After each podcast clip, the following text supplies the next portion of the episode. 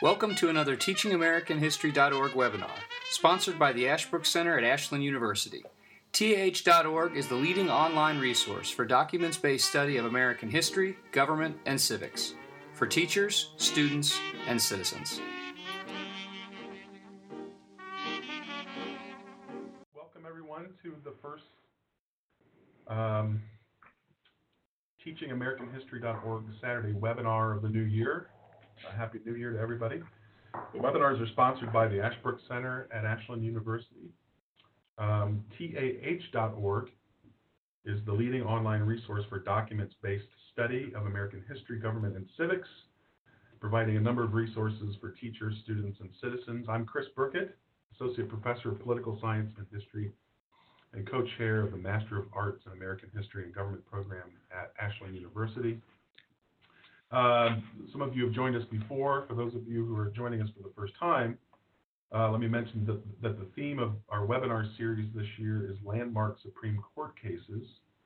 And we tried to pull together some thoughtful scholars. We've got two very thoughtful gentlemen joining us today to have a, about an hour-long conversation about some important Supreme Court cases. And I encourage all of you to participate in that conversation today, in our conversation by submitting questions in the chat box feature. I see uh, John has already submitted one. We'll try to get to that one as soon as possible. And we'll try to get to as many uh, questions as possible, so please feel free to submit your questions um,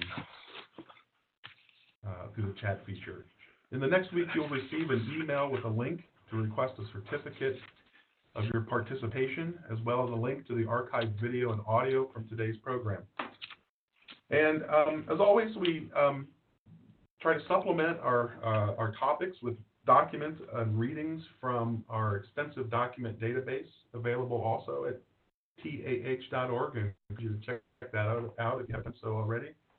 Today we're discussing the Miranda v. Arizona case, and I'm happy to have with us today Jeff Sikkenga, my colleague here at Ashland University, and Stephen Tootle of the College of the Sequoias, who was just telling me that he's getting rain for the first time in, did you say eight years, Stephen? Something like that. Getting rain for the first time in who knows how long, uh, where he's at. But thanks to both of you for joining us this morning. And uh, let's just jump right into it, if you don't mind. And I thought maybe we'd start with Jeff, if you don't mind. Can you explain to us um, why? What is the significance of this case? Um, maybe in terms of however you want to frame it, the the, the constitutional um, the effect it has on our understanding of constitutional rights or the role of the Supreme Court. Sure. What's the significance of the case? Absolutely. I, I, I think you know the way that the this court case has become significant is uh, unlike a lot of Supreme Court cases. It's had as much significance in popular culture as it has had in uh, constitutional law. Uh, it's had as much, it's really had as much effect in society, popular culture. You know, Law and Order would be impossible without Miranda. Uh, all a lot of these kind of TV shows, and in fact, it, that's not a small thing. We see it take on that kind of significance when we get to the court's decision in 2000 in Dickerson v. U.S. Um, the importance of Miranda as a, a it, way it's permeated American society.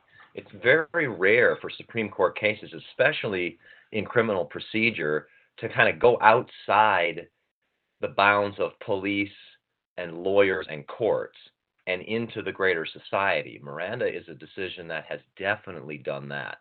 So, as far as it's just ordinary social, historical, cultural, and political significance, um, it's it's one of the biggest cases of the last 50 years for sure.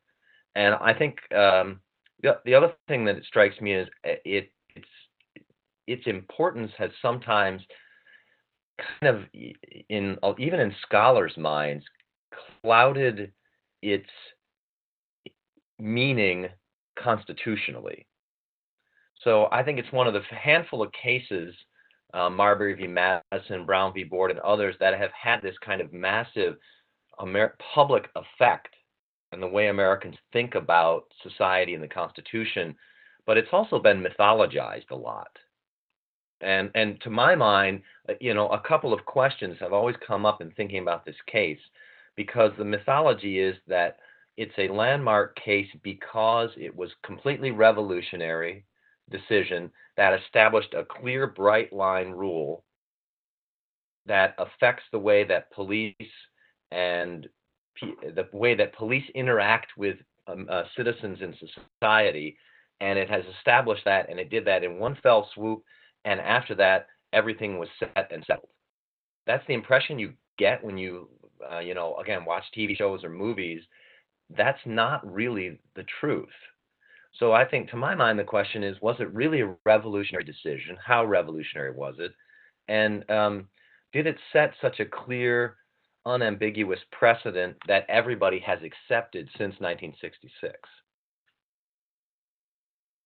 way to start this, and it, it goes right to John's question, which he submitted, which is with the commonality of the Miranda warning in everyday culture, movies, literature, everyday knowledge, is the Miranda warning still relevant?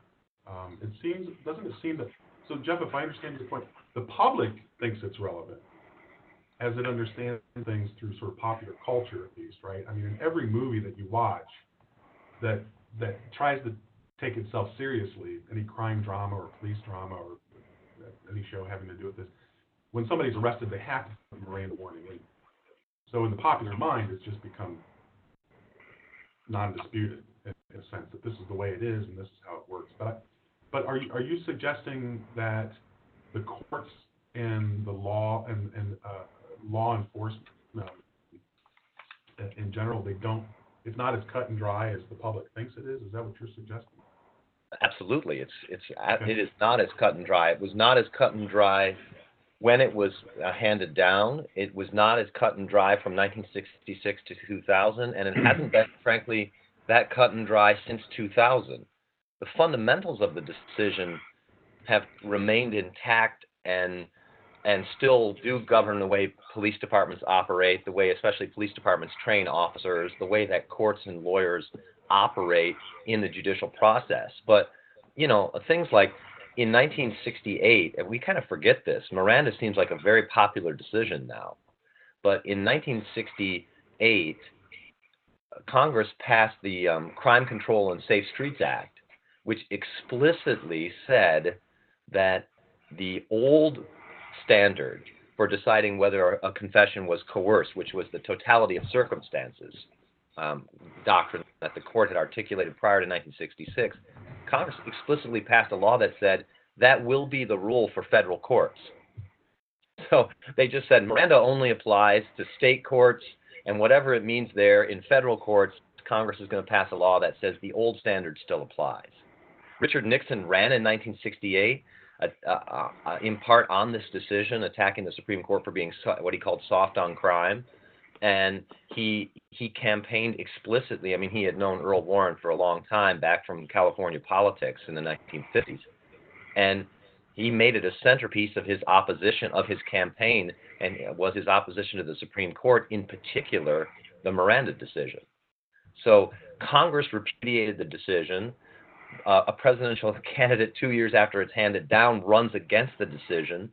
And a lot of courts after 1966, federal courts, including the Supreme Court, in many ways chipped away and chipped away and chipped away at the decision, um, around the edges at least. So it wasn't an enormously popular decision with law enforcement, with courts, and with judges. Um, and, and again, that's part of the mythology of the decision to jump in at any point if you want to. Yeah, well, I, I mean, I, I, this, I have, his response was so thought provoking. I, I now feel like I could monopolize the next 40 minutes with my uh, uh, uh, comments, which is how I, I, sorry uh, in advance. Um, uh, almost everything you said was thought provoking um, because to, to me the Miranda case had always been um, uh, now I'm starting to doubt myself.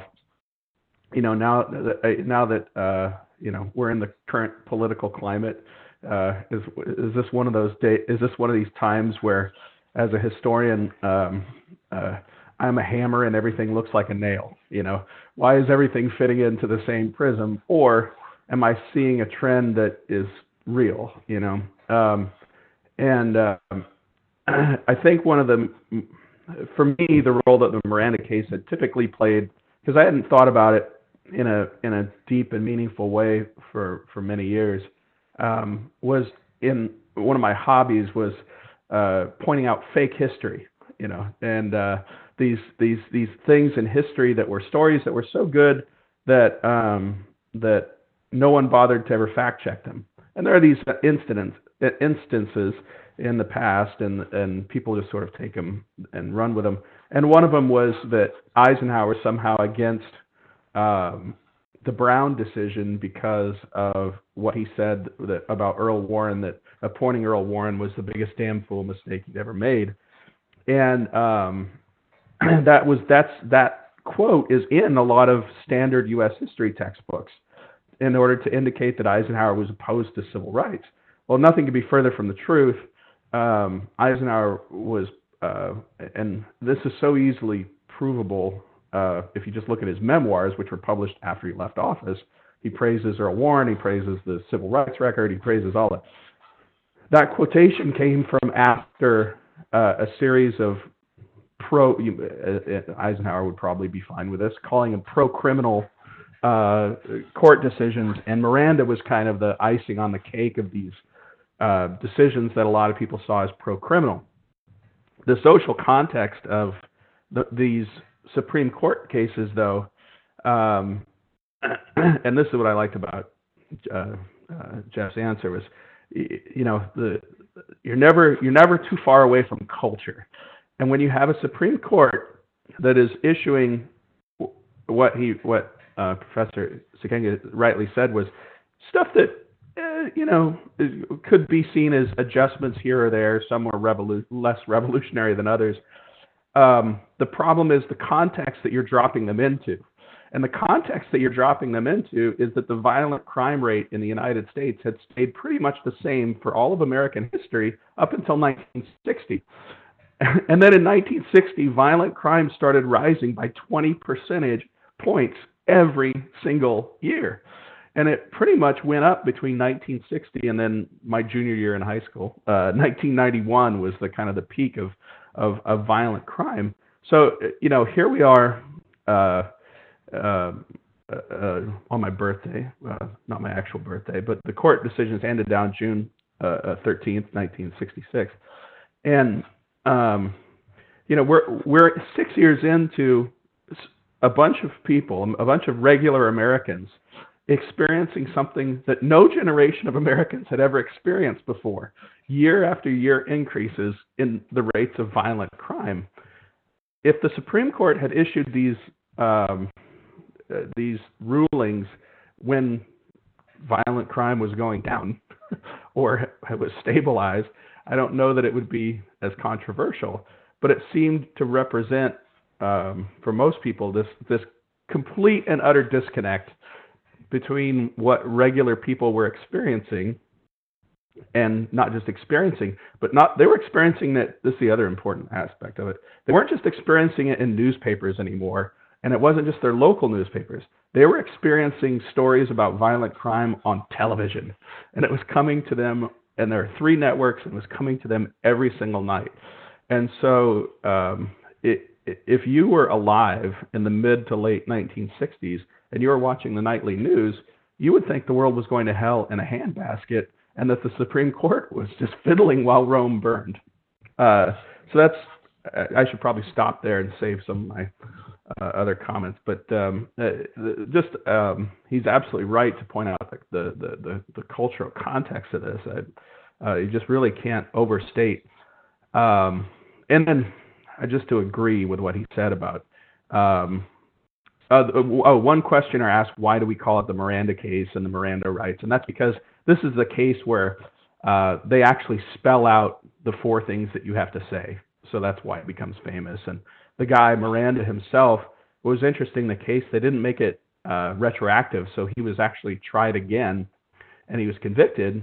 And then he was let out, and people would have him go and sign their Miranda cards. That, you know, but then um, in what is a, a irony, tragedy, uh, he's later stabbed in a bar fight by a guy who uh, not convicted because he wasn't Mir- properly Mirandized. so the guy who kills Miranda uh, gets away with it. Um, uh, so ironies of history. uh, yeah. Anyway, yeah. Yeah, that, no, Stephen, I'm glad you, I'm glad you brought that up because, um, again, the 1960s, as you point out, it's a pretty, it's a pretty volatile time. It's a very volatile time in terms of so- social uh, upheavals and changing social norms and expectations. I, I was wondering, maybe either of you could answer this. How, how closely watched was this case as it went to, to the Supreme Court? Uh, or maybe, would you, do you think that the decision of the court was in uh, accordance with what Lincoln called sort of public legal expectation? Um, is this what the public expected from the court, or is that, is it, that's just too hard to answer? Um, That is a hard. go, question. go ahead. Yeah, I was Yeah. just going to say, I, the only thing I would add to what Stephen said originally there is, um, you know, the court, uh, ordinary Americans might have thought that the court was fiddling around while Rome burned. I think, you know, certainly Nixon and a lot of other people thought that the court helped light the match or fan the flames of Rome burning with these kind of decisions. Um, you know, we get, we have a lot of decisions that are famous now that come out of the court. 1961, Mapp v. Ohio, where the court extends the exclusionary rule to the states. Uh, Gideon v. Wainwright in 1963, right? Um, and That's a big Malloy v. Ho- uh, Malloy v. Hogan was the case in 1964, which people sometimes forget, but it, that was really the case that incorporated the Fifth Amendment against the states through the 14th Amendment. And then Escobedo um, case v, v. Illinois in 1964, where the court said that uh, you do have a right to an attorney once you're a suspect, which really laid the predicate for the Miranda decision. So if you're following the Warren Court, if you mean legal, Chris, if you mean legal public expectation in the sense of the expectation of lawyers and judges, and certainly the hope of a number of lawyers and judges, I don't think Miranda Miranda was sort of the next step in the court's jurisprudence along these lines that people could see was sort of coming, even if ordinary Americans would not have been expecting it, following it, the particular case. You know, the, to my mind, the totality of circumstances rule, which is what the court had been had adopted, well, really since the 1930s and 40s, and developed in the 50s and 60s. Only when uh, Arthur Goldberg replaces Felix Frankfurter in 1962 do you finally have a majority on the court that will kind of go the way that Chief Justice wants the court to go. So, you know, why don't you get Miranda earlier when the court court, you know, crime rates are lower? Well, partly because the character the makeup of the justices on the court, you just didn't have enough justices who would have supported such a bright line rule. You know, as late as 1959, um, the court had held uh, uh, upheld the totality of circumstances doctrine and said that people, certain people were not permitted. Um, police could deny people an attorney, um, depending on when it was. In 1958, they said if you have a college education and some legal training, if you were denied an attorney during questioning, that was fine. If it was 1959, they said if it was three o'clock in the morning, then it's not fine. Totality of circumstances.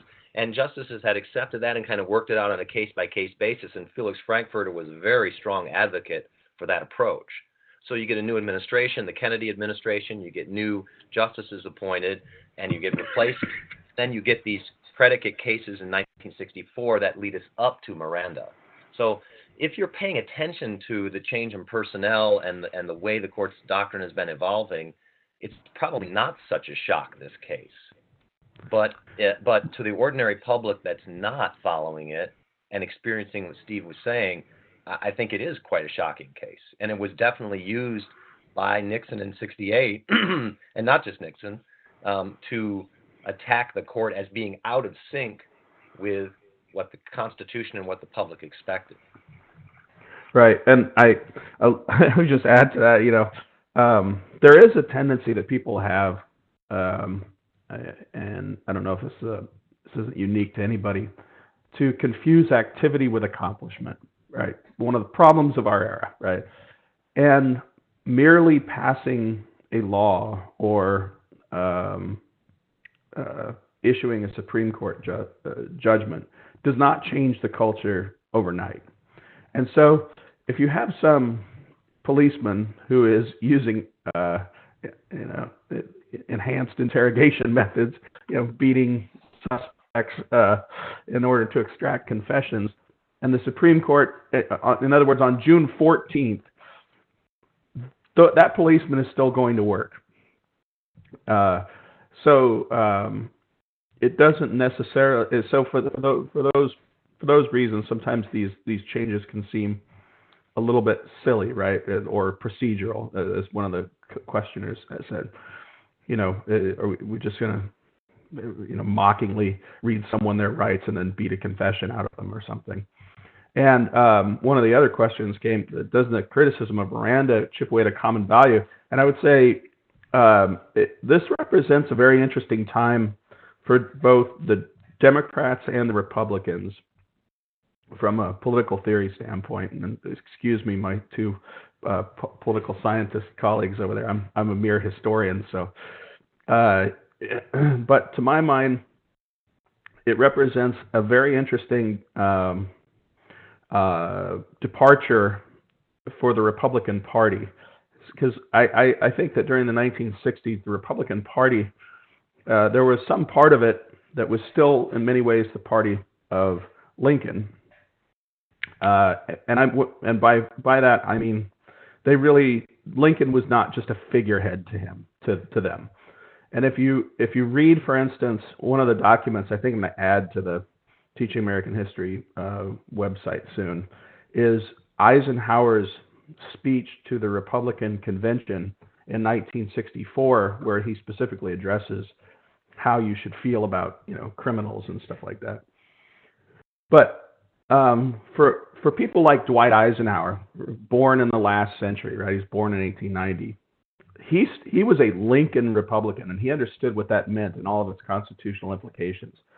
But for a lot of younger people, uh, younger Republicans, I, they often paid lip service to the Lincoln legacy, but uh, you get the feeling they sometimes didn't mean it.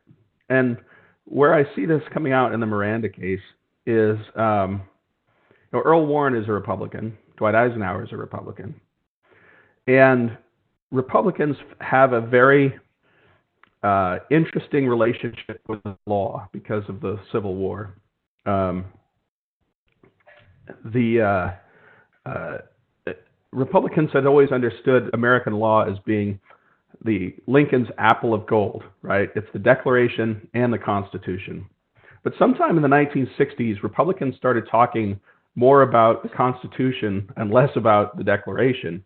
And nowadays, you really hear a lot more about the Constitution than you do the Declaration. And that has, and it leads to some confusion of just about about what you know conservatism is, or, or you know the, it, it, and it leads to you know uh, Clarence Thomas being so confusing to uh, uh, to some legal scholars because he seems to be so willing to throw throw out precedent when making a decision. But to me, that seems very traditionally Republican. So that there's a so this is happening on the Republican side, but on the Democratic side, as the Port Huron statement would indicate, you have this split between liberals, socialists, and the left, where those distinctions are getting blurred. And these these things all kind of come together in the Miranda case. So the problem with the Miranda case is not necessarily that it protects the rights of victims right? or protects the rights of criminals, right? That's fine. The problem comes with the fact that Earl Warren actually wrote out directions. In, in, other, in other words, this is one of the clearest cases to my mind, and you can correct me if I'm wrong, of what's called legislating from the bench. You know, there was pending legislation that was coming from Congress, and it was all cut off by the Miranda decision. Uh, and instead of waiting for Congress to legislate this issue, the Supreme Court literally set down instructions for um, uh, for the police to follow. So that's that's why it it becomes uh, one of the many reasons it becomes contentious, not just because it was quote unquote makes it harder to convict. Um, and the I guess the other well I'll say I'll, I'll, save the rest. I've probably rambled on for too long, but um, uh, that that's another thing I've always found interesting. Stephen, let me, can I ask you a question? Yeah. what you just said? So the court, and, and I'm going back to uh, Lyle's really interesting question, right, which was, um, rewording it a little bit, isn't, isn't, um, the Miranda decision important to support or, uh, uh, preserve the, uh, and promote the idea that someone's innocent until proven guilty? Um, the, the court, and Jeff can please jump in and correct me if I'm wrong on this as well, but the, court- at least Warren makes an argument uh, that's based on a particular interpretation of the Fifth Amendment. And he does look at the language of the Fifth Amendment, but he doesn't, of course, as you're pointing out, Steve, uh, Stephen, uh, he doesn't go beyond that to sort of uh, more fundamental questions of of the, the understanding of liberty that the Fifth Amendment is meant to preserve, right? So I think, Right. is if I'm understanding you correctly, this is a case where Warren is willing to go to the Constitution, but not beyond. Is this, is is this, is this, um, not beyond that to, the- to, to, to the Declaration? So is that pretty, is this about the time when that starts to happen more frequently? Um, Well, Warren went not just he he went to weird places too. I mean, uh, it, it, I, almost feel like we don't have enough time to get into some of these issues, but there are a lot there are, there are a lot of disagreements about where you can find precedents and uh, legal precedents. And some people believe you can pull them out of thin air. Some people believe you need to pull them out of today's thin air. Some people believe it's okay to reach back into uh, you know, uh, uh, ancient history. Uh, some people believe that you need, you know, uh, you need to go back to only the year 1000 or something. So how you feel about that is largely a political issue. Uh, to my mind, um, I, I- I guess my own partisan belief system is that the American system of justice should be based on, uh, this is my, again, partisan belief, but um, should be based on the, the, the Constitution of the United States as interpreted by uh, uh, the Declaration. So if you have a question about what the Constitution means, you look to the Declaration, right? Uh, and you, and pretty much you don't go any further back than that. You don't go any, but you also don't go any further forward, which means I mentioned Clarence Thomas. That's why I like Clarence Thomas so much. Um, but uh, uh, it, other people feel differently, and Earl Earl Warren felt like he knew what the right thing to do was, and so he he just went back and found stuff that justified what he wanted to do, which is a very, I would say, dangerous way to um, uh, to um, talk about the Supreme Court. You know, I, I know, I, you know, I know what I want to do. Let me go find the precedent for it. It's kind of the opposite of what you're trained to do as a historian. Maybe that's why it's, uh, you know, offensive to me. Can I let me just add to that um, what Stephen was saying there that uh, you know, and you see after the crime explosion, especially the from you know mid '60s to to mid '70s, you see the court actually chipping away at Miranda. Again, people kind of think, oh yeah, Miranda settled a precedent. American society got on board, the police got on board, presidents got on board, Congresses got on board, courts got on board, and everything. The Miranda ship just sailed, and everything was fine. Um, in, the, the, the, including the Supreme Court, starting in the early 70s, especially in the mid 70s, with um, Nixon appointees um, coming on board fully, uh, it, the court started chipping away at Miranda, and one of the ways that it did it was to hold that Miranda, all the specific words that um, uh, Warren wrote out there, you know, you have the right to remain, all those particular warnings um, were really just a procedural ruling to ensure due process under the 14th Amendment. They were not themselves a specific constitutional right. So, so the, they, they started saying, well, you don't have to say it exactly like that. And, and, and the question is, when do you have to say it? When are people in custody? When is someone being, when is there a situation of coercion or compulsion? And without overturning Miranda, courts and legislatures, frankly, started chipping away at this. So, you know, still well into the 70s, when police training start, starts actually taking up the idea of Miranda warnings, and that's when it really becomes effectualized in society, when the police start being trained this way. So the old guys, as, as Stephen was saying, who had been on their force since the 1940s and just kept do things, doing things the same way, that starts changing in the 70s. But different states had different rules for what police had to say to suspects. And sometimes they were written out by the states. Most often they were actually left to local police departments themselves to write things up. And you'd be amazed at the variety of, of warnings and the way in which police were trained was really varied from state to state and locality to locality. And some some places followed Miranda precisely to the letter. Some places stretched out as far away from Miranda as they could possibly get without getting in too much trouble. So, uh, you know, there there was in part because no one under no lots of people sort of resented the what they regarded as legislation from the bench by Earl Warren and writing these things out, and a lot because legal scholars actually said it's not clear if the specific words are actually binding precedent or if they're just sort of dicta that the court is saying this will be helpful for you in, in making sure the self-incrimination right is protected. So it's, it didn't settle these things, and it wasn't universally embraced even by courts that chipped away and chipped away and chipped away.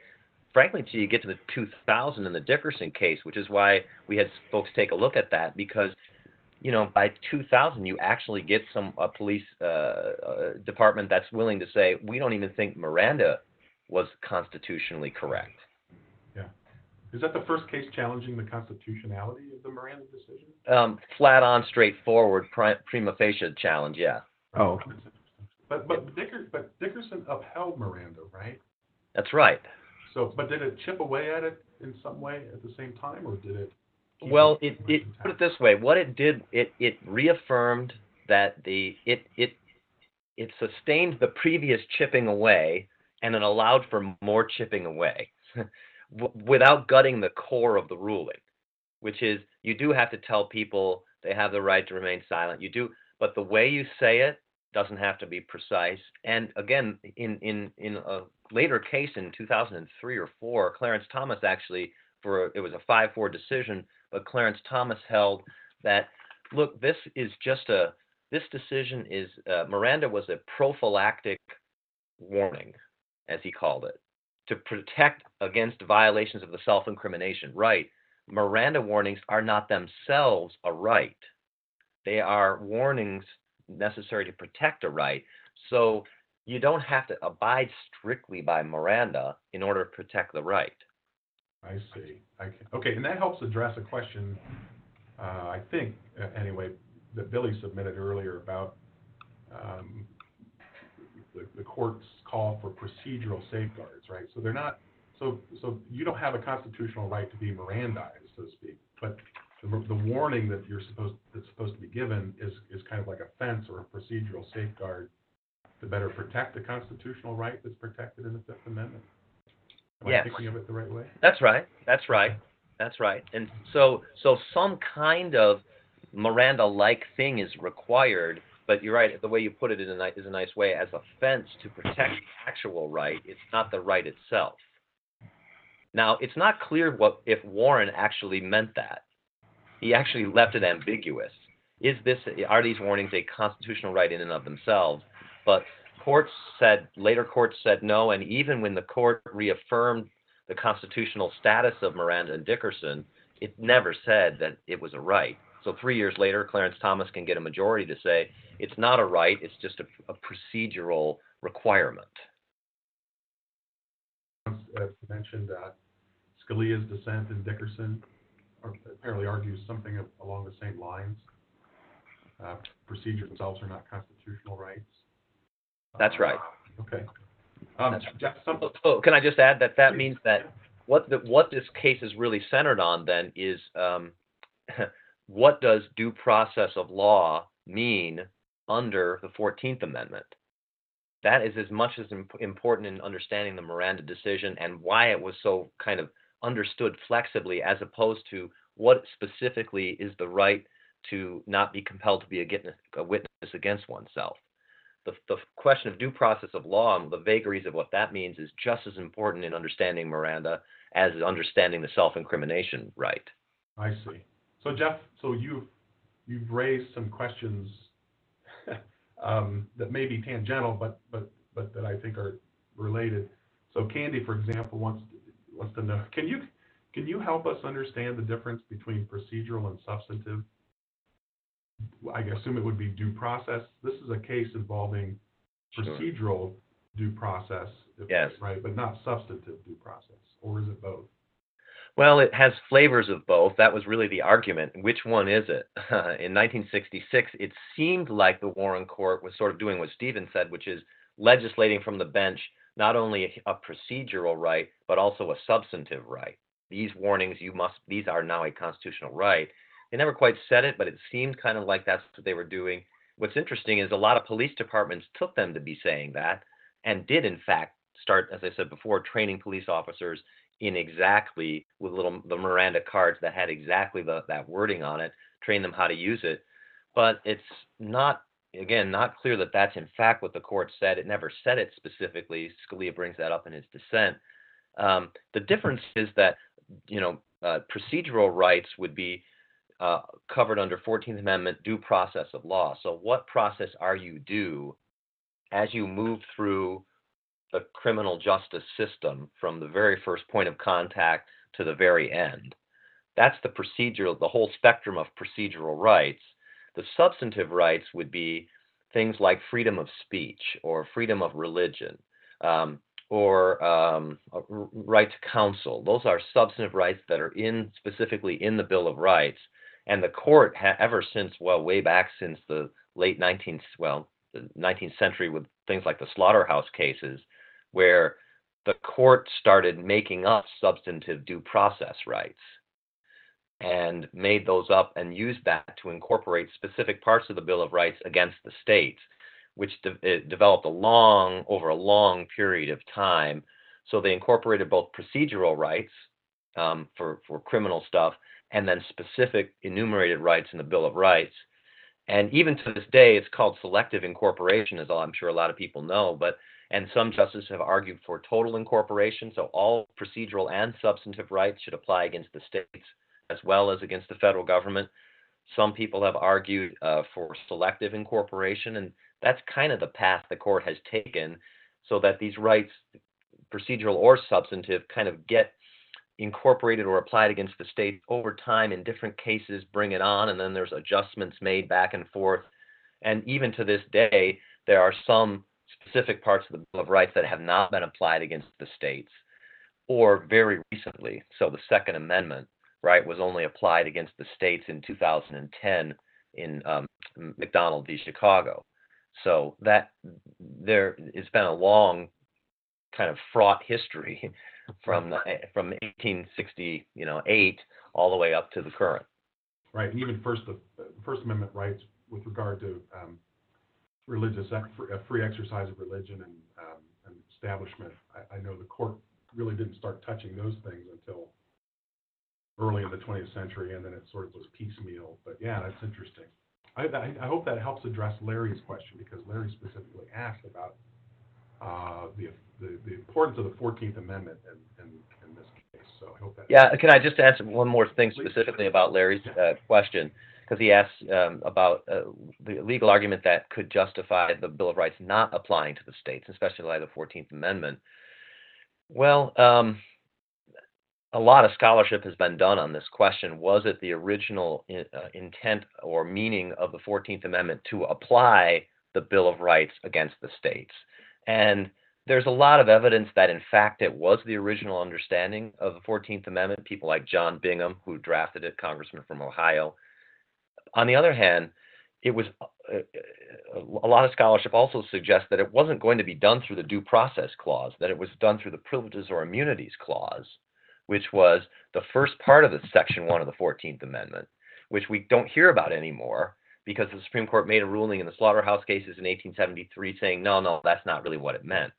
So after that, they had to get at that problem of incorporation through the 14th Amendment, not through what seems like the most obvious route, which is states can't deny uh, privileges or immunities of citizens of the United States, to which you could turn to the text of the Constitution or even to the principles of the Declaration of Independence and find out what those are. Instead, you have to go through this sort of indirect route of um, due process of law part of the 14th Amendment. So there have been some scholars since then, uh, people like Randy Barnett at Georgetown Law School, who have argued that privileges and immunities clause needs to be recovered by the court to reestablish jurisprudence on a, on a firmer foundation, a clearer application of it to the 14th uh, through the 14th Amendment to the states, but it's it hasn't gotten much traction uh, in in court itself. Right. Yeah. No, I remember reading pieces by Randy Barnett. I think I think he's the one who, among others, who made who pointed out that one of the initial sort of motives for the for the um, 14th Amendment uh, uh, privileges and immunities clause was the fact that a lot of former slaves uh, after the Civil War were being denied the right to um, to bear arms, to own firearms um, in, in, a lot of former slave states, and especially at a time when they were um, being terrorized by white supremacist groups and the rise of the KKK. And, and one of the one of the not the simple, not the single, but one of the original motives of of the 14th Amendment was to ensure that that former slaves, uh, African Americans in, in a lot of southern states, could have could exercise the right to bear arms for the purposes of defense. But that would be an example, I think, of where it would fall under the um, the privilege, the, the, the, idea that it's meant to per, uh, protect equal access to the privileges and immunities. Yeah. Uh, if you want, if people want to read two different two books with very different perspectives on this question, um, one one would be by Randy Barnett. His a very recent one called Our Republican Constitution, um, and the second one uh, would be a very famous book called um, Government by Judiciary by Raoul Berger, B E R G E R. Those are two books that kind of have um, contrasting views on whether whether or not the Fourteenth Amendment was meant to incorporate all the uh, rights protected under the U.S. Constitution against the states, and if so, how should it be done? Should it be done by courts? And is that a good thing if it is done by courts? They have very different views on those, but I encourage people to take a look at them. What's but certainly the Miranda cases, the Miranda case itself comes is just one more application of this doctrine of incorporation now on this question of uh, what does it mean to not be compelled to be a witness against oneself, or what it means to have due process of law under the 14th Amendment. I see. Jeff, what was the name of the Berger book again? Uh, government by judiciary. Thank you. I'm just typing it in the chat box so people sure. can look these up. Um, we, we had another question there, but back about whether the Miranda case was a a litmus test, much like the Port Huron statement. And I thought, well, that's actually an interesting way of approaching both documents because, in many ways, they are a litmus test. I, I never really thought about it that way. So it was a, an excellent question because, the, like the Miranda case, you stick it under somebody's nose and um, you you, uh, you know, run it up the flagpole and see who salutes, right? You stick the Miranda case under somebody's nose and see what they say about it, and you'll know a lot about that person. And you stick the Port Huron statement under somebody's nose, and and uh, if they read it and like it, uh, you're you're going to learn a lot about that person. Uh, I have a we have a friend, Tom Brasino who has his uh, one-step patriotism test, which is uh, if you want to know if somebody's patriotic, you you ask them, and it, and if it takes them more than three seconds to answer, the answer is no. Uh, so uh, there there are these kind of litmus tests. I, I'm and uh, I, I like that. I, I like that as a, um, and I might incorporate that into my classes. In the, in the, the I've been, I've been struggling to find something uh, to excite me about that uh, that very question. So maybe this will be the uh, how I do it in the in the spring. Um, but does anybody have uh, more on that? Uh, um, any any further questions on that in that regard? Well, here's a question that just came in, Stephen. I'm not sure if you can see it from Daniel. Uh, is Miranda even necessary today, given the overwhelming emphasis in pop culture as we were discussing earlier, isn't American society so aware of their rights that they know to invoke their right to remain silent? Well, that was used, uh, Jeff, I'm sure can cite the, the case, but that was used in one of the subsequent cases, which is it's so permeated society that, um, you know, the, the actual procedure itself has become somewhat redundant. But I, that does remind me of one of the thoughts I had uh, as we were talking about the case that, that we have to remember sometimes that no matter how nuanced and thoughtful um, the Supreme Court is in making a, a, statement and then and then making these you know very nuanced um, uh, carve outs and and, and and and clarifications. Um, pop culture and partisan politics are hatchets. they they are bludgeons. You know, uh, once something enters into pop culture, you know, once my dad's coffee group is talking about it, you can be sure that there is no nuance, right? Because there's a bunch of 75 year old men in a McDonald's somewhere who are who are holding down, holding court, and letting you know how how things really are. And um, uh, let's just say a lot of the nuance has escaped them. Uh, so so for them, uh, it's like, like uh, as uh, Jeff said, it's it's much more of a uh, uh, it's much more of a landmark case, right? And, and as he said, pop culture, and then once it enters the, the, the realm of partisan politics, forget about it. You know, uh, it doesn't do anybody any good for Richard Nixon to to to to to hone and finally, you know, no, it's uh, I'm I'm anti-criminal, and if you're not with me, you're pro-criminal. Right. That's it. I, I, that, that's how that that's how that enters popular culture. I mean, um, and let's. It's important to understand. You know, uh, there are consequences to having a democracy. you know, uh, and that is that everyone gets to weigh in, and this these decisions they wash up to them, and they wash down, and then they wash back up again. And um, I, I, one of the things that uh, growing older will do for you is um, you'll uh, you'll you'll start hopefully getting less excited about things because uh, uh, you've seen some of this before. That's but I'm sorry. Go ahead. Oh, go, no, that's fine. I was just thinking how much of this is just purely demographic. You know, just the, the just the fact that almost all violent crime is committed by males aged 17 to 25.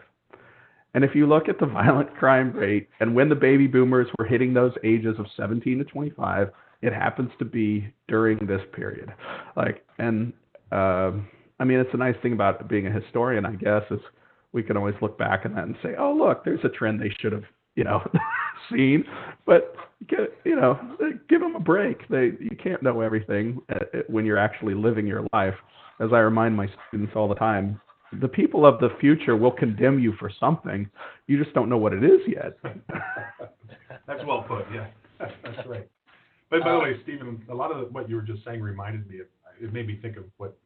Um, Jeff, I know you just taught a course on Tocqueville, right? It sounded very uh, uh, sort of in line with Tocqueville's understanding of, of how popular opinion and democracies work. But uh, maybe that's a big, bigger topic. Um, but uh, but Steve, Stephen, if you don't mind, can I ask a couple of follow-up questions? Earlier, we mentioned you mentioned that the Miranda case um, was decided at a time of uh, uh, dramatically increased crime rate, uh, crime rates. Was there also? Uh, I want to kind of flip that around.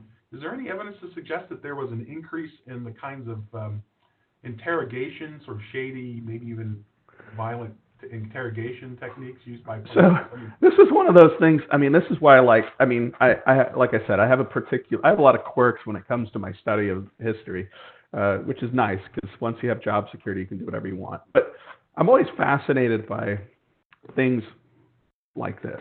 Um, so the sort of um, liberal defense of the Miranda case is that it didn't do anything. Which I always found is sort of strange. Like it didn't change the conviction rates, but and the conservative attack on it is that it didn't do anything. It, you know, uh, in other words, the the rate, you know, but they'll, they'll often use the same set of statistics to make the same to make precisely the opposite argument from one another. Um, so yes, interrogation techniques changed. Uh, conviction rates did go down, and in particular, they went down in um, in um, specific urban areas. I, I would have to pull out my uh, I have a couple books, uh, but I'd have to pull out to remember what the statistics are. But yes, it did change. But but they, you know, but so here's the argument, right? Your, your conservatives come in and say, well, look, conviction rates went down and more violent criminals were hitting the streets. This was also a time when rehabilitation was, was very popular, and so violent criminals were also getting released a lot more quickly. Um, so all of that is is true, and repeat offenders were uh, uh, um, were more common. Um, that's true. But liberals, when they point at the trend line, say, well, see, the trend line was already going up and it just continued to go up. So uh, I guess you, from a from a, set aside the Constitution, right? Set aside the Declaration, set aside any principles you might have, and and let's all be uh, strict utilitarians and say, did it work? Um, uh, I don't I don't know. you know uh, yeah, I, probably not. I, I, you know, did it did it did it actually preserve? Did it did it did it help to preserve somebody's rights? Probably. Yeah, it probably did. But did it also have a? Here's the other thing that's often not factored in. Uh, did it deprive other people of their rights? And the answer is yes. I, you know, it's we see this all the time in in in gun debates where we look at the murder rate, but we don't look at the rape rate. you know, so it's like, yeah, you can have fewer guns in society, but you will have more rapes. There's going to be a social consequence for this.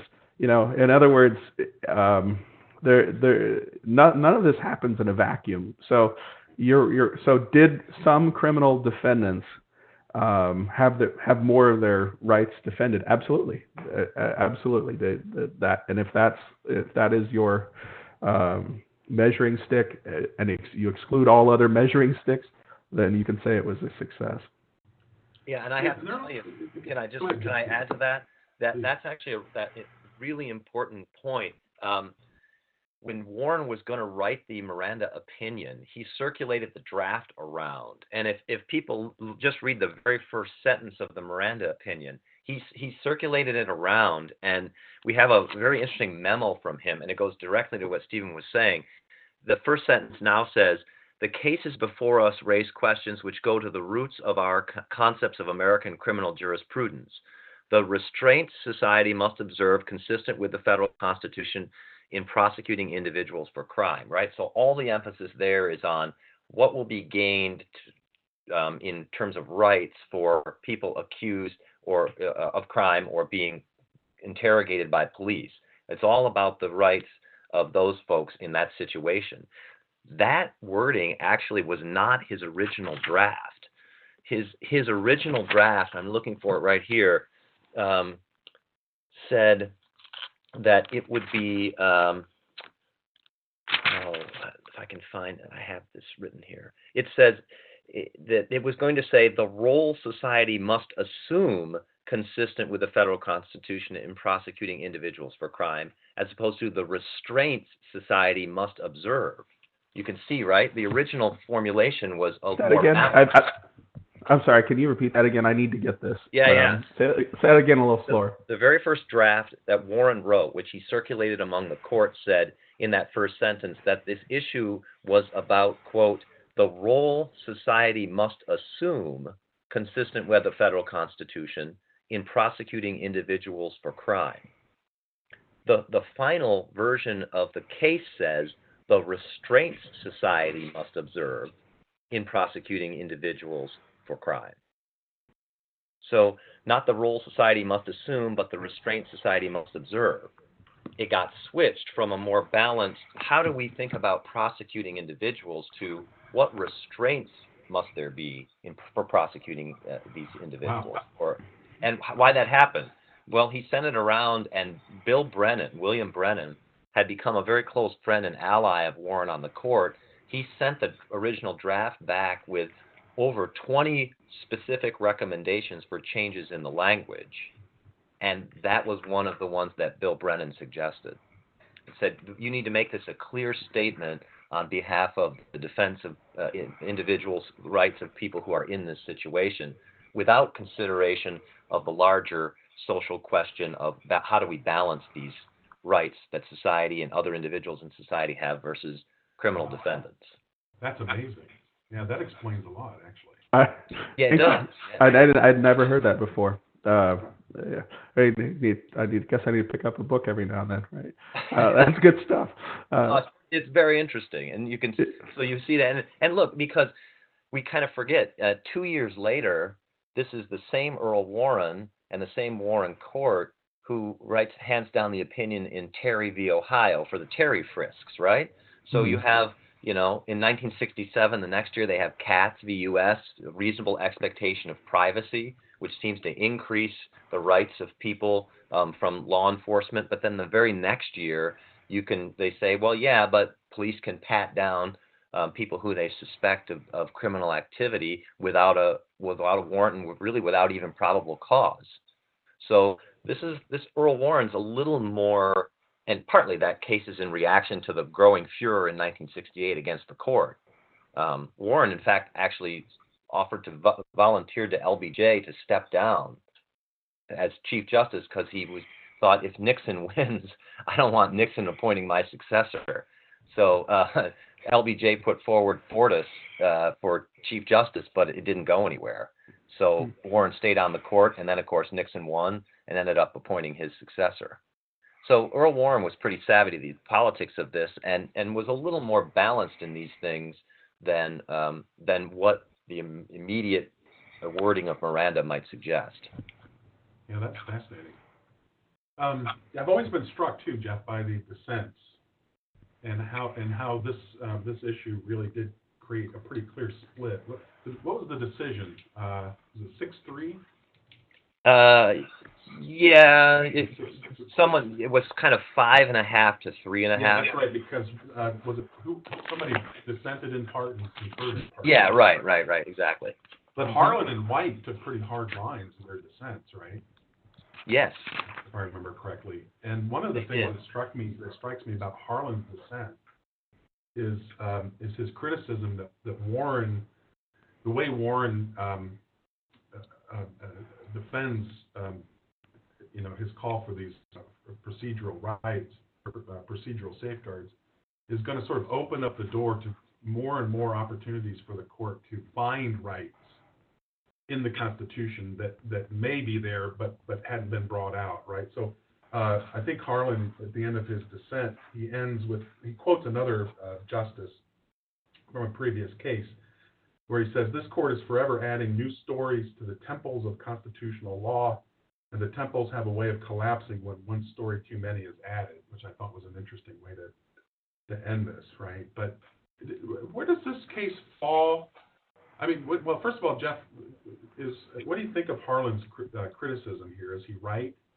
Um, and and then if so, where does this case fall in the sort of expanding tendency of the court to find and extract more and more rights, especially from the Fifth Amendment? Yeah, good question. Um, I mean, I, I'm looking at one, a paragraph here where he says, in conclusion, this is Harlan's dissent again. He says, in conclusion, nothing in the spirit or letter of the Constitution or in the precedents square with the heavy handed and one sided action that is so precipitously taken by the court in the name of fulfilling its constitutional responsibilities. So it's yeah, it's a very um, it's it's tough language. You don't Yeah. often re- read that kind of sharp dissent, especially from a guy like Harlan, who was kind of a moderate, thought of as a.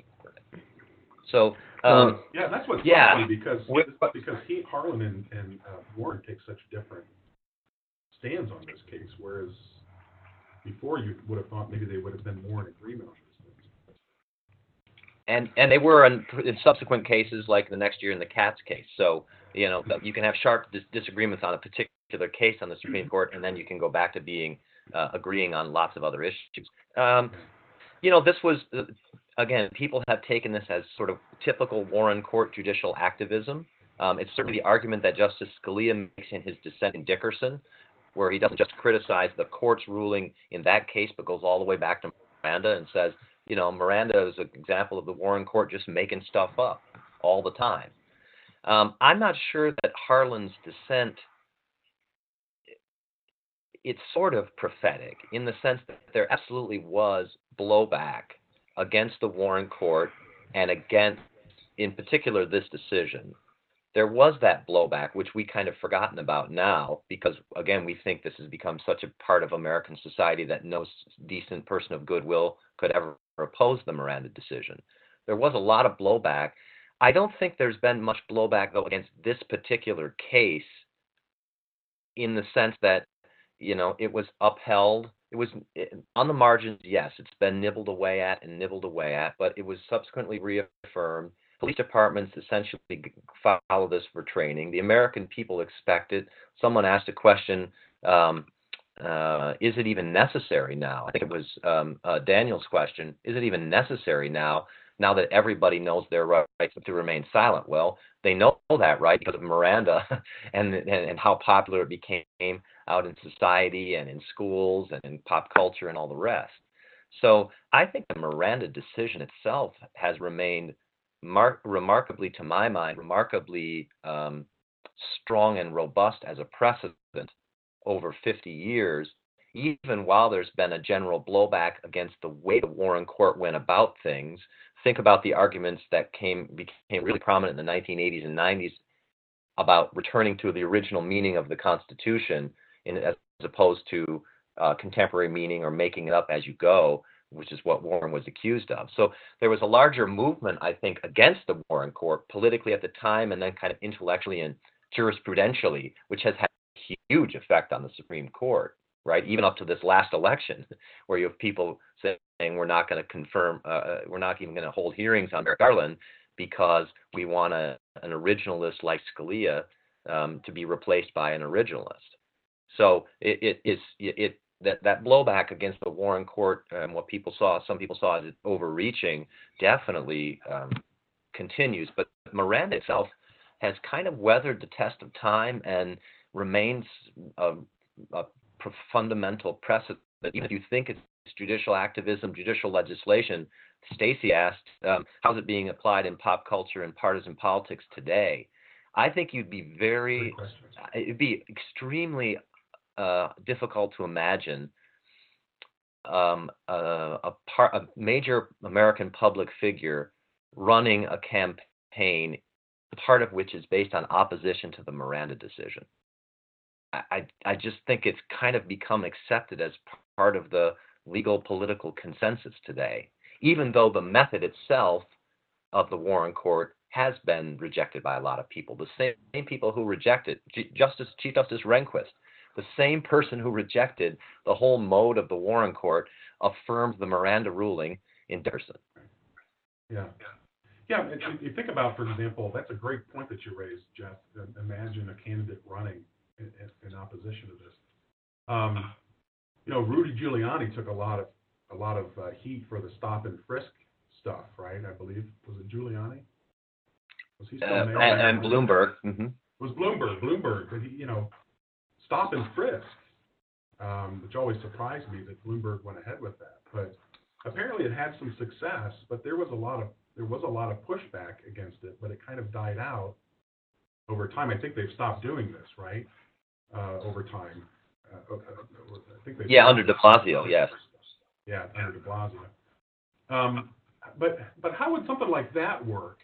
I'm just thinking bigger picture here because Candy, Jeff, you kind of mentioned it. So since you opened this door, Candy uh, Candy asks about um, the direction the Supreme Court might take in the future with regard to the tenor of the politics that we can expect under under President Trump's administration. Uh, where, where, do we see? Maybe there's two questions here. Where do we see? Uh, what, what, what do you? Again, this is you know I'm asking you to look into your crystal ball here, but where do you see the future of the court going here under Trump? Um, what's the court going to be like? Maybe with regard to this question of being, you, you know, um, more pro-crime or anti-crime, to use the simple term Stephen was saying we should use earlier. Um, yeah. What do you What do you think in general? Your thoughts on this? Uh, if uh, you're the, to share. This is the problem of being a political scientist. Historians can always claim I can't make prognostications, and political scientists are always called upon to make. Years. yeah. I'll tell you in 30 years how I feel about it. Exactly. they have the virtue of hindsight. uh, yeah, and despite the fact that political scientists are wrong over and over and over again, people keep asking. Um, Yeah, I, look, the Obama administration itself advanced what they call a public safety exception to Miranda for terrorists, people suspected of terrorist crimes. They said if we get a terrorist and we have a ticking bomb situation, we are not going to follow Miranda. That was an edict that came down through the Justice Department. So uh, even President Obama, um, look, the, so the consensus, I still think the consensus holds. Miranda is accepted by almost everybody. You do have people like Thomas and Scalia, and maybe Scalia's replacement, who will say it's it it should be overturned, but they don't have the majority. They're unlikely to have the majority for a long period of time. They certainly don't have the majority of sort of public expectation on their sides. Um, on the other hand, you do also have recognition that in certain circumstances and in certain times, Miranda doesn't make sense. And you had that argument advanced by by even the Obama administration Department of Justice. So um, I, I think you'll see that as far as Miranda specific kinds of things, you'll see that continue. You'll see the exceptions and carve outs that were made to Miranda um, on what is compulsion. Is it a procedural? Is it a procedure that you have to follow word for word or not? Well, you don't have to. Uh, um, when when must it be invoked? All of the very technical, specific things. You'll see that trimming of the edges of Miranda continue, but Miranda will go forward in the future and and and go on. And I don't think that changes under a President Trump. Um, the other things will change. And you know what's interesting about these criminal procedure things, Fourth Amendment, Fifth Amendment, Sixth Amendment, is there. It's kind of hard to predict based on the politics or even the judicial philosophy of a Supreme Court justice how they're going to vote on a particular case. You know, uh, Scalia was this might surprise people, but he was a very profound, in many ways, a very profound champion of the Fourth Amendment uh, and protection against unreasonable searches and seizures. He himself argued that stop and frisk is unconstitutional. But he just said, but that issue was settled in Terry v. Ohio, and I think that they made the wrong decision, but everybody's accepted it. So he wrote a concurrence in which he said, if I had to go back and vote, I wouldn't have voted for having. I don't think the police do have this authority without probable cause to frisk somebody, to stop, question, and then frisk them without probable cause. He said they have the right to the authority to stop and question them, and if they don't get the the, uh, the right answer, if they get a shady answer, then maybe they have probable cause to frisk. So even a guy like Scalia, you wouldn't think, well, no, he's going to be tough on crime and anti-crime. No, in fact, he was um, kind of remarkably robust adherent to the letter and what he understood to be the principles of the Fourth Amendment. So, I, you know, you never know if a President Trump appoints somebody, could they be a could they be a tough on crime Justice Alito or a Justice White? Kennedy appointed him, and people became shocked. He joins the dissent in this case that he was thought to be a liberal, and he became much more conservative over time. Or will President Trump uh, nominate and appoint somebody who's ends up being a libertarian type who um, votes along the lines uh, on criminal cases that you would not expect. That it's very hard to predict in these kinds of cases how people will side. Nicely done. That's nicely done, Jeff. Um, so, and I do have a rule that says I will never predict what President Trump will do. That's a hard and fast rule that I've I've learned uh, already. I've stopped making any predictions with regards to President Trump. And, and I'm sorry, I interrupted you, Chris. Uh, no, no, he, I'm sorry, Stephen, but he himself said you shouldn't do that about him, right? Yeah, that's true. Right. Yeah. Um, but I will say one of the things I was thinking of as Jeff was talking was just the gap between Supreme Court decision and how things are integrated on a on a sort of local level, right? Uh, and, and you got me thinking about things like when the Black Lives Matter movement uh, really got started, and it became this sort of question that people have about what what are the proper you know uh, um, um, proper interactions between police. And I'm reminded that in a lot of communities, my community can't be that atypical we have a city council, we have a police chief. No one thinks of any of these people as being monsters. And how things happen is that they get together, then they have meetings, and they say, well, do we need to review our our uh, procedures? Do we need to? Do, should we have body cams? And if you, and our police chief sort of said, well, we have nothing to hide, you know, uh, and said, well, where are we going to get the money for body cameras? In other words, there's a uh, the way that this stuff happens uh, when the rubber meets the road, when you're actually convicting criminals, when you're putting people in jail, uh, and a lot of it has to do with the differences in how state laws are applied. I, I'm reminded of this. We have such um, we've had a few propositions recently that say that in California, at least, really only violent criminals go to jail anymore uh, because of prison overcrowding uh, or what's called prison overcrowding. Uh, and, um, and and so you know it's changed the way crimes are prosecuted in uh, at at the state and local level here because you know you know you're not going to prison unless you unless you hurt somebody, and then you know you're not going to prison for very long. But um, the, the Supreme Court uh, can make these decisions, but it's just so rare that it that it touches something in your own personal life uh, that it becomes news when it does. It, it, and and I think those that's sometimes important to remember. Um, what's much more likely to touch an individual's life is a criminal getting away with it. you know, I until I had friends who were DAs and more friends who were policemen, I didn't realize how many people get away with murder every year in my county. Because you know like most people i watch tv and i think oh well policemen solve murders. Well no they don't. You know the mexican mafia murders someone and drop, drops them off in a field somewhere and they go oh look at this another dead mexican. And then they're buried and no one ever knows why this person was murdered by the you know mexican drug cartel. And i had no idea that that happens all the time you know I, I i think of or, or you know but when a specific crime hits a specific area boy, you better believe that in a town, my city is, uh, I guess, kind of a big city by some standards, 130,000 people.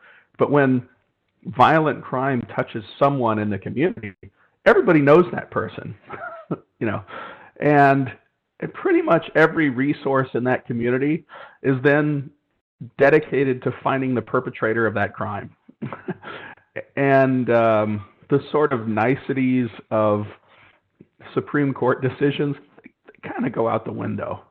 Um, and and that's what I think actually happens in uh, a lot of them, a lot of places in America. I, I could be, I mean, maybe I'm uh, overstating what happens in my own community, but um, I just I like to always remind myself of how these decisions touch reality uh, when all is said and done. Uh, so, with regards to making predictions, uh, I predict that things are going to be about like they were before. it's always that, the easiest Stephen, prediction. I think that's a, that's a nice way to put it because, um, I mean, I lived in Ashland, smaller community, 20,000 or so. We had a, a, a very serious um, um, um, couple of murders last year. You know, uh, uh so far, uh, you know, the, the, the, person accused of the crimes has been going through the the pre-trial procedures to determine whether or not he could stand trial and things like this. But so, but the way the way you're thinking about it, local, the, the way crime affects local communities, that is, you know, nothing. It seems to me nothing infuriates a local community more than when when somebody commits a very a very bad crime in a local community and they get away with it because of a procedural loophole or a procedural thing like they weren't read their Miranda rights seems to me that that's where, so what you'll have is on the local level, these little pockets of discontent with things like Miranda when those things sort of happen, you know. But on the other hand, uh, and this is, I'm, I'm playing a little bit here with Brian's interesting question about whether Miranda should ever be overturned, given uh, it's the way it protects um, um, uh, certain kinds of criminals who he calls, uh, refers to as sort of easy targets, right? on one hand, I think Americans generally want to protect the innocent, right? So it's it's a it's a tough thing to balance. We want to protect the innocent, but we want to make sure the guilty um, are are uh, are get what you know get justice. Um, but I, I do think that um, it's local communities a lot of times that, that would rather have the, the control over these things than having maybe a uniform national rule handed down by a Supreme Court that was that was inspired not by a law, as you pointed out earlier, Stephen or Jeff, one of you pointed this out. It wasn't that Congress was hearing a case involving a specific statute that Congress had passed, but that they were they were digging into the Constitution to determine whether a right was there or not, and they handed down a decision that really established uh, procedural um, uh, or, procedures that that, uh, that were not initiated by by Congress. Well, let me. It, one of the things that Eisenhower said in that '64 address that that always hits home for me is, um, you know, the old saying that the thing about common sense is so uncommon, right? Um, but what what Eisenhower said was, and let us not be guilty of the maudlin sympathy for the criminal who, roaming the streets with a switchblade knife and illegal firearms, seeking helpless prey, suddenly becomes, upon apprehension, a poor underprivileged person who counts upon the compassion of our society and the laxness or weakness of too many courts to forgive his offense. So Eisenhower, and earlier in the address, he he just uh, he says like we want the laws to protect the innocent, but we want the law also to recognize to punish the guilty. And just because someone's been apprehended by the police, they don't they don't change. they they don't become uh, a poor underprivileged person who who now we should be sympathetic to. Like uh, uh, anyway, that uh, that would have struck a lot of people as just sort of a common sense distinction. Yeah, Seems I don't know if it still does. People are pretty quick to want to. I mean, you read things in a newspaper. I'm just speculating here, right? But people have a tendency to convict before a trial. Always. Public opinion convicts. So um, maybe that yeah, can I just add one last thing to this because I know we have to go, but um, yeah, please. I would say that where the Miranda decision and decisions like that do hit the road in public is, yeah, it might not switch public sentiment within these cases in local communities where, like here in Ashland, where we had these terrible murders, or or other senses where people get are getting away with crime that really uh, uh, against victims that really people I think are innocent and and it's an outrage and and and to the community and to that family. That that that's absolutely true. That sentiment builds, and then police um, may react according to that sentiment. But the effect that Miranda has in in in really changing the way police are trained, and and anybody knows police officers know that they really do pride themselves on being trained in a certain way and and following their training. And Miranda has had a profound effect on the way police departments from you know from Cleveland to Lorain to little old Ashland County actually train officers at the academies, and the way that prosecutors operate in dealing with um, folks in dealing with the police, and the way defense attorneys deal with the police. That you might have a lot of public sentiment and opinion saying, you know, don't let guilty people go free. This is an outrageous crime. Somebody has to pay.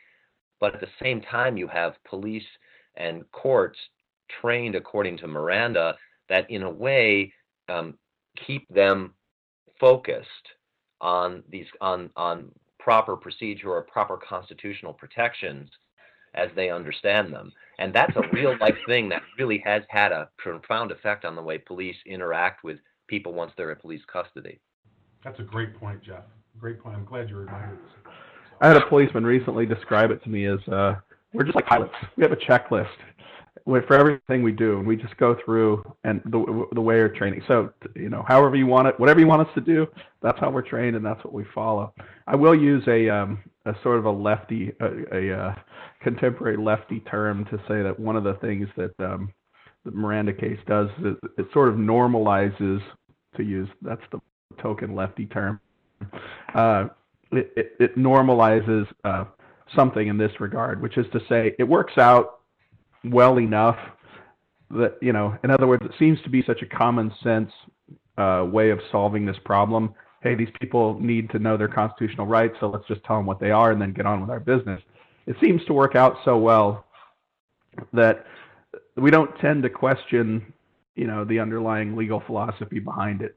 In other words, because it at, because it's been in place for so long that we don't we don't often go back and revisit these issues and say, do we really understand or, or agree with the underlying legal philosophy here, or have, have we just accepted it because it's no big deal?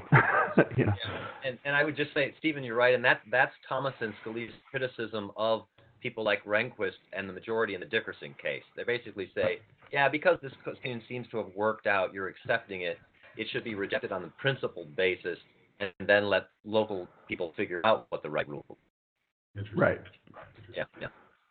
Well, gentlemen, thank you both. We're, we, are going a little bit over time. I apologize for that, but thanks, thanks to you both for being with us uh, and for yeah, your, thank you. Uh, great insight. Thanks for the everybody that's sticking with us all this time too. Yeah, Yeah. great questions um, and, uh, from the, from our uh, people joining us. So uh, thanks to everybody for another thoughtful and interesting conversation. Yeah. Uh, I understand the case much better than I did an hour and 15 minutes ago. Well, and that one thing that Jeff said about the the the um, you know the the the text being altered at the last minute, I, I had I, I'll need to look into that. That's uh, that was some good stuff. Well, great, great to be here. and the- and the Thank- books. Again, me, from my from me too. Thanks for coming. Yeah. Yes, right. Thanks very much. Let me just mention very quickly, um, our next webinar will be February 4th. It'll be on uh, Tinker v. Des Moines. We'll be joined with, uh, by Stephen Knott of the United States Naval War College and Scott Yenor of Boise State University. So we should have another lively conversation. Um, you should get a, uh, an email. Again, just a reminder, you'll get an email with a link for your certif- certificate of participation. And I encourage you to look into our, uh, our courses that we offer through our Master of Arts in American History and Government program. Um, we start with documents in those courses. We have conversations. Our online courses are, are, um, are in some ways similar to this, but, but even better because everybody has a mic and a camera and everybody can jump into the conversation. They're done entirely uh, synchronously and live. So if you're interested in those, take a look at our course offerings on tah.org. And I look forward to seeing everybody again on February 4th. Until then, take care. Thanks again. Thank you for listening to another TAH.org podcast. You can find archives of all our previous programs, as well as information about future programs at tah.org slash webinars or on iTunes by searching for teachingamericanhistory.org.